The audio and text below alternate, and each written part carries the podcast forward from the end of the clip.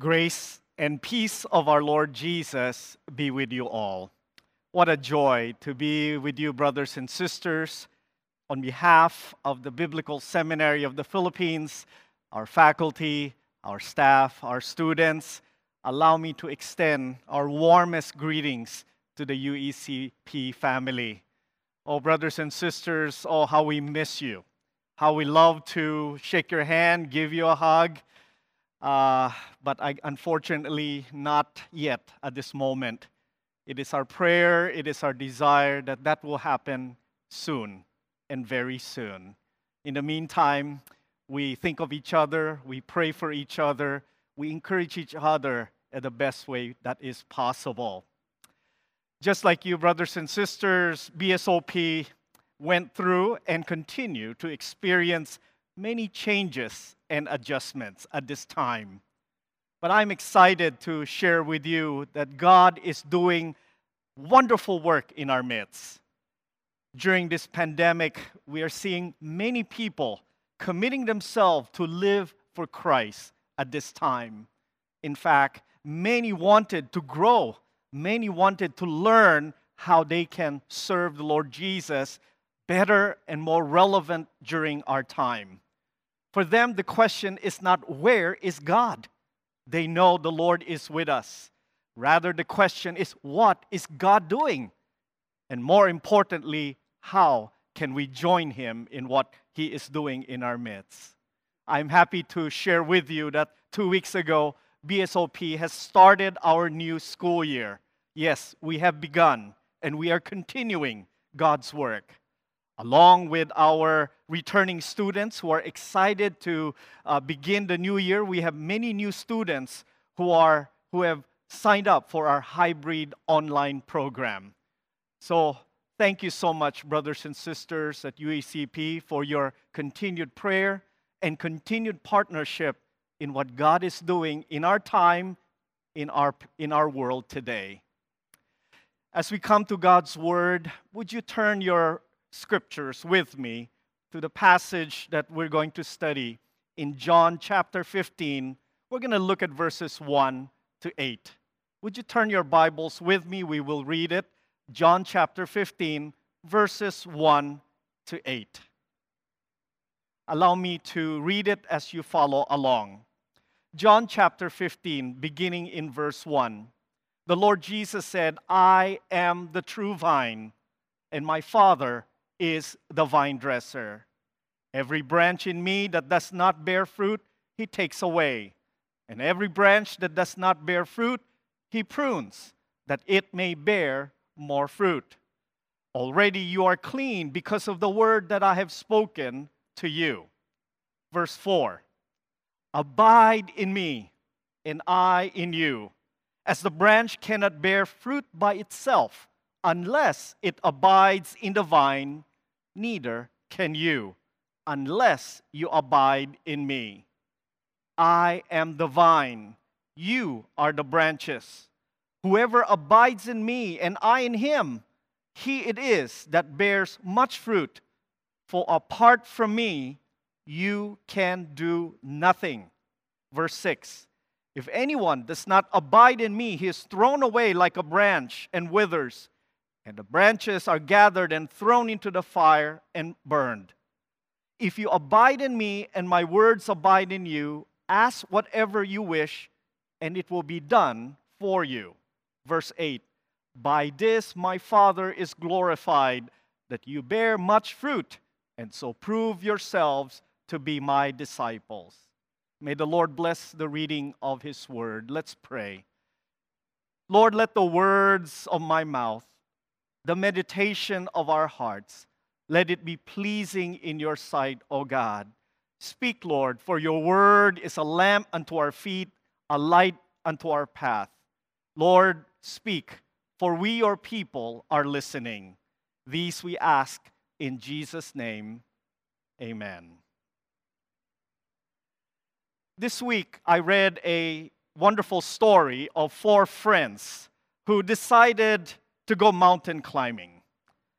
In the middle of the climb, one of them slipped over a cliff, dropped 20 meters down, landing with a thud on the ledge below. As soon as that happened, the other three companions, hoping to rescue their friend, yelled, Joe, Joe, are you all right? To which he answered, I'm okay, but I think I broke both my arms. And their friends cried out to him, Stay there, we'll toss a rope down to you and pull you up. Just wait for us, said the three. To which Joe replied, Okay. And a couple of minutes afterwards, they drop a rope to Joe. And soon afterwards, starting to tug and work together and try to pull their wounded companion to safety.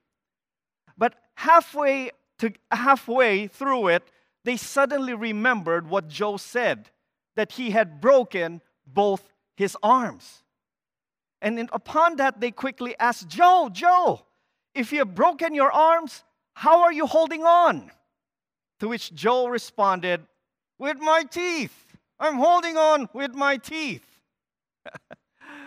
oh, whenever I think of that story, not, can, not only do I chuckle, but it just kind of shows the determination, the do whatever you can mentality and attitude just to be safe and to get out of danger. Just hold on. Whatever you do, however it take, whatever it takes, just don't let go. That's good advice, isn't it? Especially during our difficult times. Do you know that that's also our Lord's command to his disciples, to all those who follow him? This is the message here in John chapter 15, believe it or not, the passage we just read. If you don't know, um, this passage is part of what we call the upper room discourse. These are messages, instructions given by our Lord Jesus on the up, at the upper room, the place where they had the Lord's Supper, the place uh, before they gathered before Jesus will be later on betrayed and then be crucified and died. It is in the upper room discourse that our Lord Jesus gave his final instruction to his disciples before he goes to the cross. Here, our Lord Jesus taught them how they're supposed to live, how they're supposed to labor when he goes away and is no longer with them. This morning, we're just going to look at eight verses from John chapter 15. Jesus taught his disciples to abide in him. What does that mean to abide in Christ? Well, can I simply put it in two paraphrase of what it means to abide? Number one, hang on to Him. Hang on to Jesus. That's the first thing. That's what it means to abide. And secondly, it's a corollary, it's actually an expansion of it but it's a good instruction nonetheless. Not only do you hang on to Jesus, don't let go. Don't let go. That's what it means to abide. So, with our time remaining, allow me to expound on it what it means to abide in Christ. First of all, to abide in Christ means to hold on to Him. Hold on to Him. Would you look with me again in verse 1 of John chapter 15. The Lord Jesus says, I am the true vine. My Father is the vine dresser. Verse 2 Every branch in me that does not bear fruit, he takes away. Every branch that does bear fruit, he prunes, that it may bear more fruit. Verse 3 Already you are clean because of the word that I have spoken to you. Here in these three verses, our Lord Jesus introduced the imagery of the vine to show our relationship with Him. You know, many of us city folks don't really understand or really appreciate what a vine is. A vine is simply a plant, a climbing plant normally we see a plant as growing from the ground up with their, with their stalk and, and branches and breaks off into branches. Not so the vine. The vine is a climbing plant, and it, as you see it, it, it, it, it grows and it, it branches off into different branches, you know, crawling all over either a wall or a fence or whatever it is. That's the vine. And, and with it from the branches will give rise to the fruit, in this case, grapes. It's a wonderful metaphor. And many times, as you watch a vine, you, you, you, you, see the branches, but you don't see the actual plant itself. It's kind of covered up. And sometimes you will mistake the branches for the main plant itself. Not so. But you need to understand there is a main plant behind those branches.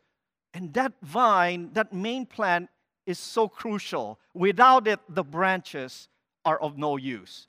Jesus is telling his disciples, don't forget, you are just branches. Don't forget the main plant behind the branches. You may not see it, you may not fully appreciate it, but it's there and it's important. And you know who that, that main plant is, that vine? It's me, said the Lord Jesus. Notice Jesus says, I am the true vine. Not just the vine or any vine, I am the true vine. You know, why would Jesus say something like that? Well, if you've been studying the book of John, you know there are several I am statement our Lord had given. Actually, there are seven of them. And in this case, I believe this is number six. Jesus is saying, I am the light of the world, I am the bread of life, I am the good shepherd. He's saying, you know what? Compared to anything, I am. I am the, the, the key element, the key center that you should be in your life. It is emphatic. I am and I am the only one. That's what Jesus is saying here. He is the centerpiece of God's redemptive plan. You don't need to, to look at anywhere else. In fact, you should not look anywhere else for God's redemption. A verse that we're more familiar with is John 14, 6, where our Lord Jesus said, I am the way, I am the truth. I am the life. And to underscore the significance of that, he said, No one goes to the Father except through me. And in the same way, here in John chapter 15, verse 1, Jesus, I am the true vine. If the branches want to live, if the one branches want to bear fruit, they need to stay in the vine. There's no way around it to live, to exist, to bear fruit, you better hang on to me. That's what our Lord Jesus is saying.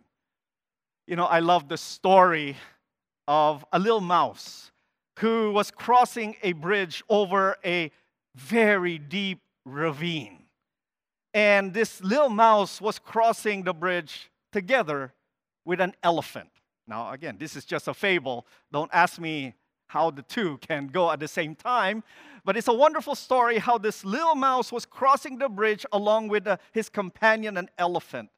And as they crossed the bridge, obviously the bridge started to shake under the weight of the, those crossing the bridge, the mouse and the elephant. And as they went to the other side, the mouse is overheard to say these words looking at his big companion, he said, Boy, we really shook that bridge, didn't we? I love that. We shook that bridge good, didn't we? You know, how often do we feel that way as we walk with our Lord? Like the little mouse, we were impressed by the, the impact, the effect that resulted. But we need to remember it is not our strength. It is not the strength of the little mouse, the weight of the little mouse. If truth were known, and it is, it was really the impact of the elephant.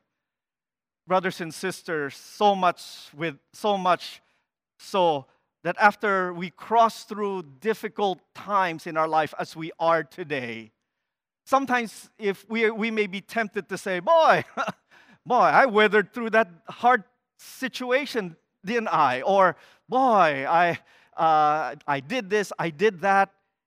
And we forget that through it, it was God who enabled. It was God who shook the place up, so to speak, and not us. But we are thankful that we are with the Lord through it all. So we must not lose sight of the true source of spiritual power, the true source of enabling work for us not just to exist, but to do what we ought to do in this life. For our lives to be fruitful, for our lives to be productive, for our lives to be God honoring, it has to be because Christ was with us. And it was through Christ alone that made this all possible. It's because we held, hold on to Him. But you know, Jesus went on to say, for those who hang on to Him, for those who are connected to Him, there's something that's very important that the Father, the, the vine dresser, the gardener, so to speak, does to that branch. Jesus in verse 2 said, Those who uh, are part of Him, the Father prunes the father prunes. Now, for again, for us city folks, we are not familiar with some of these gardening or these uh, agricultural term. What is pruning? Pruning is an important work done in which the gardener or the, the farmer, what they will do is they will cut, make cut. Essentially, that's what pruning is cutting through the branches, cutting through dead, withering leaves, or maybe branches that are kind of uh, uh, uh, uh, too extended. And somehow pruning is cleaning, clearing, and even controlling and correcting different aspects of the branches so that the branches will be even more fruitful and productive.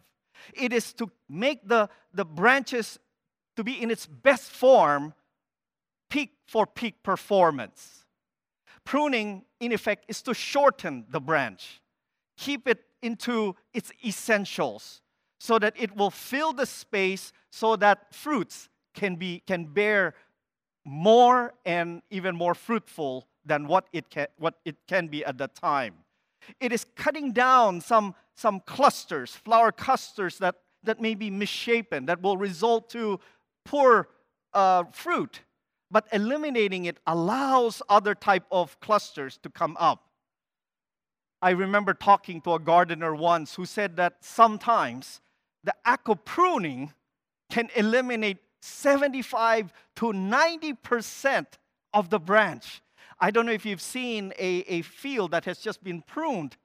It's uh, in tagalog parang kinalbo you know? It's totally cleaned up and you would wonder how can anything come out of this but a good vine dresser, a good gardener know what he is doing. He's not trying to kill the plant, he's not trying to hurt the plant, but he's trying to enable the plant to be at its best when it grows. So this is and no pruning. If you refuse to prune or if the branches refuse to be pruned, it will either yield uh, less or it will have improper ripening of its fruit. So it must be done. That, the Lord Jesus said, is what the Father does to those branches that remains in Him. The Father will cut. The Father will remove things that are not important. The Father will remove things that we think are important, but the Father would say, no, it's not essential. And the result of that is so that there will be fruit that will come out. To prune the branches is to clean. Is there things in your life that needs to be removed, to be cleaned out of your life? To prune the branches is to clear clutter. Brothers and sisters, are your life cluttered by many unnecessary, unimportant things?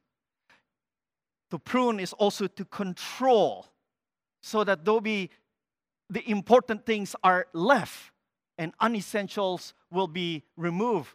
Do you need to have some boundaries placed in your life? And to prune is also to correct. Are there things that need to be changed, to be corrected in your life? Brothers and sisters, I know this is a sensitive issue, but in this pandemic, if you may, it may not be directly, but I would imagine whatever circumstance in our life, that our Father allowed us to go through, we may think, we may see it as part of His pruning process. In my life, myself, there are things that I need to be cleaned up, to be, to be, to be, uh, uh, to be removed and to be corrected And God has placed me and all of us in that situation. It is when we allow the Father to do His work, it is unavoidable. Yes, it hurts, it's not pleasant, but it is essential. God knows what He is doing. This week, I read a book, a wonderful book entitled Everything Happens for a Reason, with a subtitle, And Other Lies That I Loved. you have to read the book to figure out uh, uh, what, what this is all, what it's all about. It was written by Dr. Kate Bowler. Dr. Kate Bowler is associate professor of Christian history in North America at Duke Divinity School. Kate Bowler is also suffering with terminal cancer. And in this book, basically, she wrote how she is managing through that condition. And at the same time, she shares her reflection on her relationship with God, especially after major cancer surgery. Kate Bowler said, Of course, she wanted to live a long life. Who doesn't? She has a husband, she has a son. But through that circumstance that she is in, she discovered what she called a gift. And that experience made her realize the fragility, the how fragile life is, not just for her, but for everyone. And that realization enabled her to connect with the pain of other people. Let me just quote with you a section from this book that really touched my heart. Listen to Kate Bowler's own words. She said, It's like you notice that tired mom in the grocery store who is struggling to get that thing off the top shelf while her child is screaming, you know, at the same time. And at the same time, you notice how tired that person looks at the bus stop. And then, of course, all the people in the cancer clinic around me. That felt like I was cracked open. I was opened up. And for the first time, I could see everything really clearly for the first time. And to my surprise, I find myself not angry at all. Now, I've been pretty angry at times, but not now. But now, as I felt God's presence, it was like I know intellectually, it was not like I know intellectually about God. Instead, it was more like I felt a friend or like someone holding on to me. I just didn't feel quite as scared anymore because I felt love by God. Brothers and sisters, when I read that, I said, That's how I feel when I'm near the Lord Jesus. Yes, I might be pruned. Yes, I might be, God might be doing something in me that might not be pleasant. But you know what? I'm not scared. I'm not worried because the Father knows what He's doing. I am abiding in Christ, I'm hanging on to Him. That's what it means to abide in Christ. But there's a corollary, there's a secondary principle to abiding in Christ, and that is don't let go of Him. Abide means to hang on to Him, and whatever you do, don't let go. What do I mean? I mean, isn't it the same thing? In a way, it is. But would you continue on verse 8 with me? Let's, let me read it again to you. And this time, I want you to note the many times the word abide appear in, the, in, this section, in this passage. Starting in verse 4. Verse 4 said, Abide in me, and I in you. As the branch cannot bear fruit by itself unless it abides in the vine, neither can you unless you abide in me. Verse 5 I am the vine, you are the branches. Whoever abides in me and I in him, he it is that bears much fruit.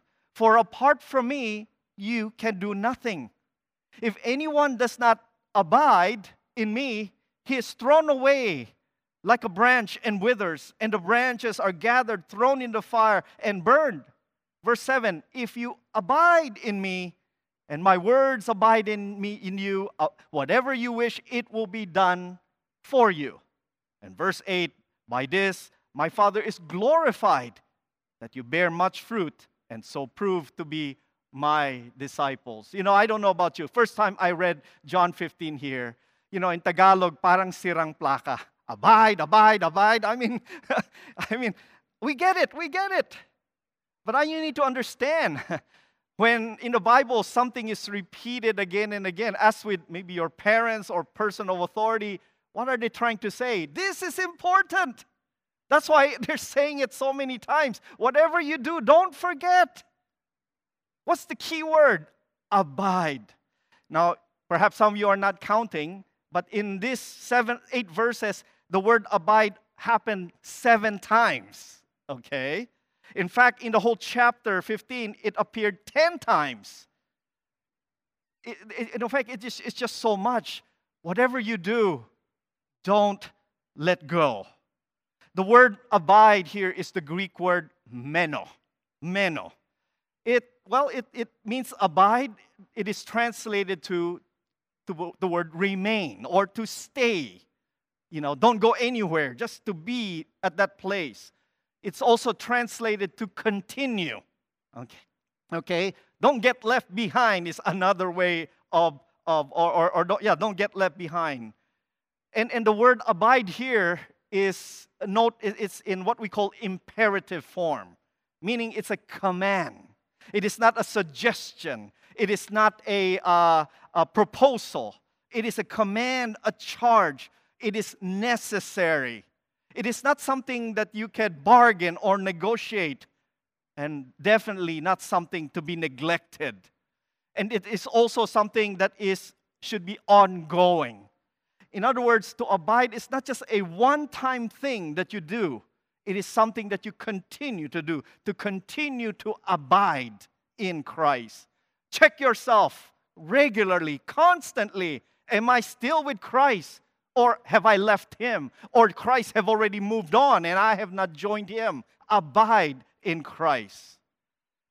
You know, that's what abide here is all about. Jesus said we must abide in him as he abides in us. Someone puts it this way just like the bird is in the air and the air is in the bird, just as water, just as the fish is in the water and the water is in the fish, in that way, we must abide in Christ as He abides in us.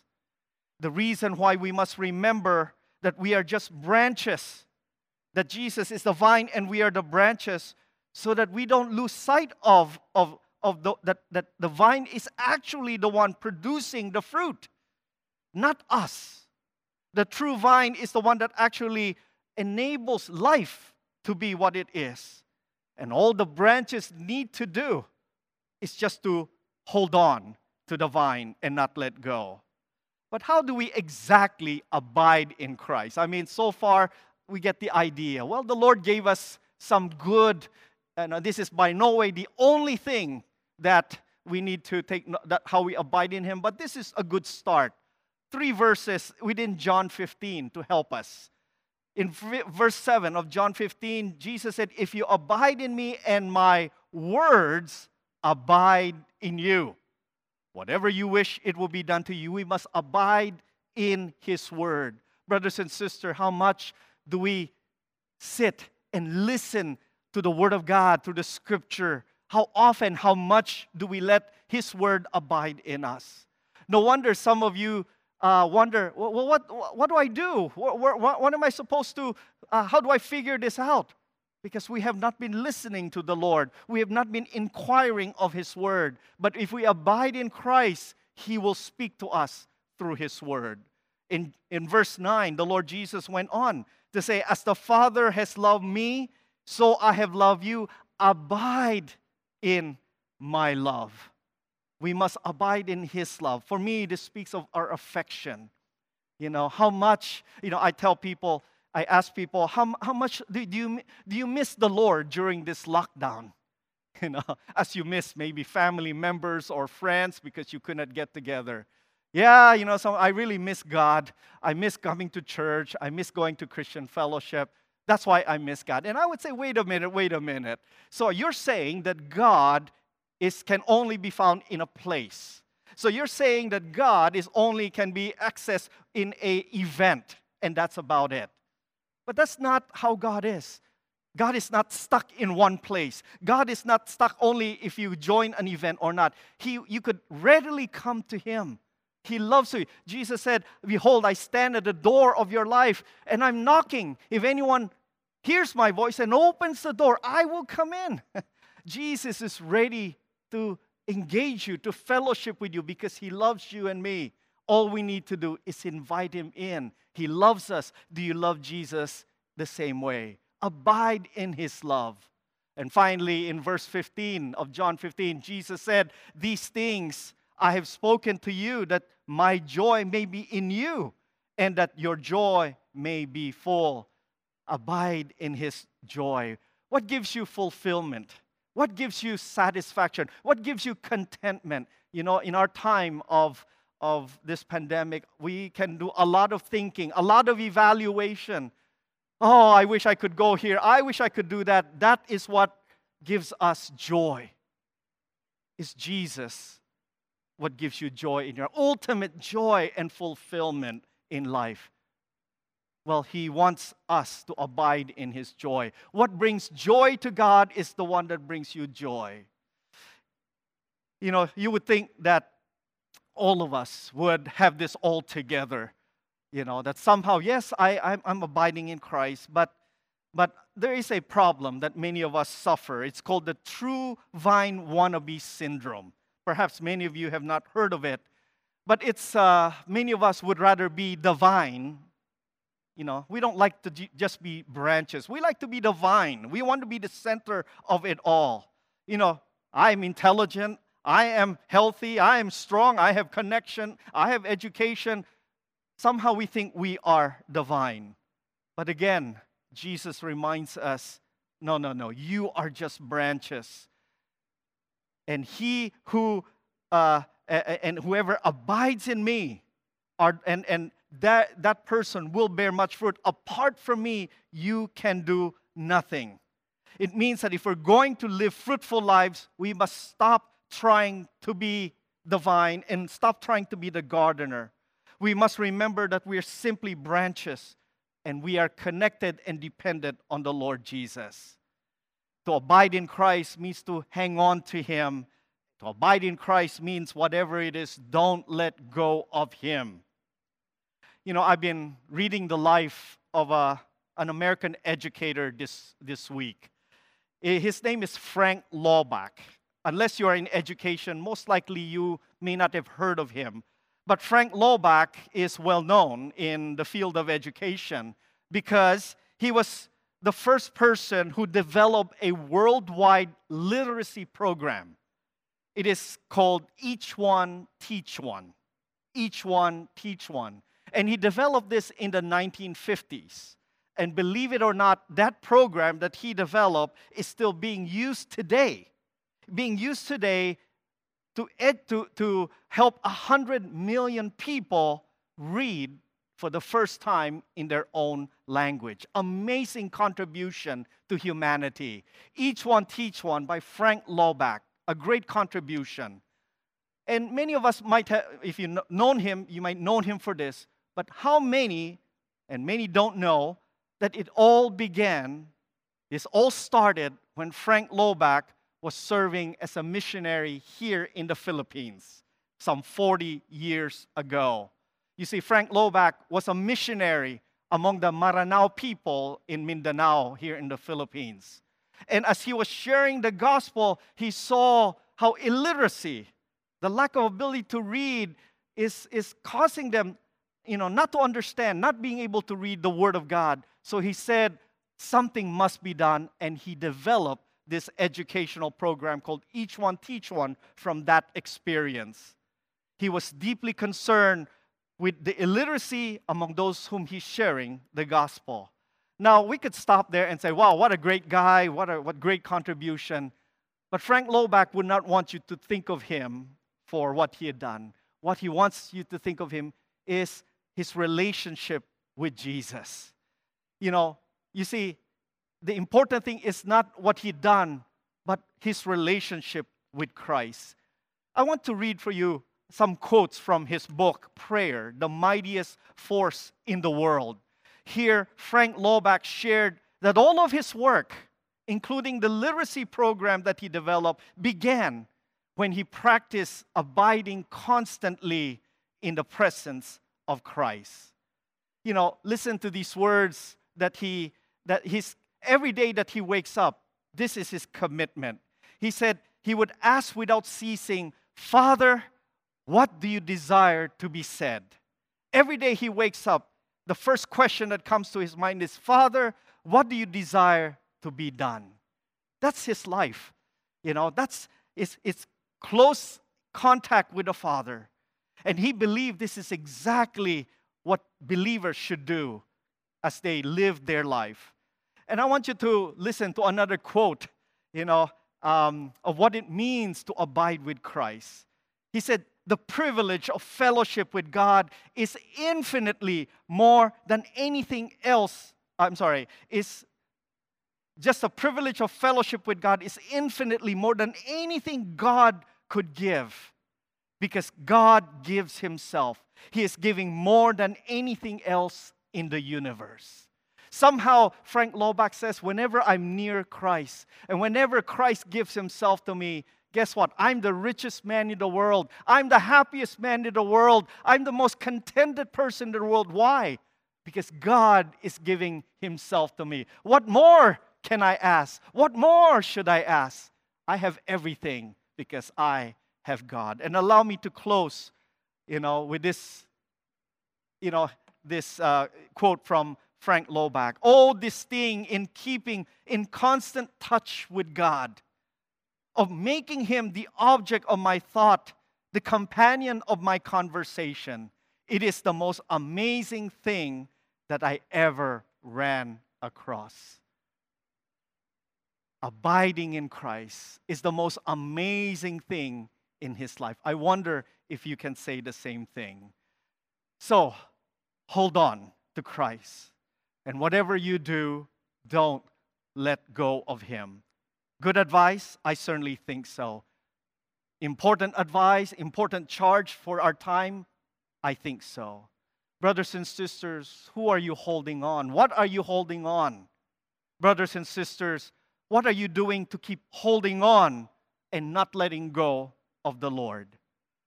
That's what it is to abide in Him. May we, in our own personal life, and as we continue to minister with our brothers and sisters, help each other to do just that.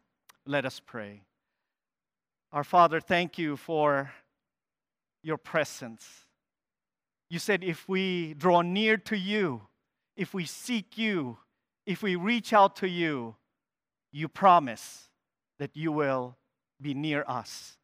You will reach out to us. And if we seek you with all our heart, we will be, you will be found by us. Such is your love. Such is your grace. Such is your wonderful blessing for each one of us, the gift of yourself to us, so that we may draw from your life, so we may draw from your truth, so that we may draw from your blessing, that we may live our life with purpose and would glorify you. I pray, oh God, as we are charged to abide in you, Lord, if there's any one of us who feels so far away from you, who feel disconnected, who feel that we are we, we were holding on to anything except you, bring us back to yourself, oh God. And if we know someone who is far away from you, may we also introduce Christ to that person and draw him to yourself so that we may find our life and our joy in you. Would you bless our church? Would you bless our brothers and sisters to that end? For we ask this in Jesus' name. Amen. Amen.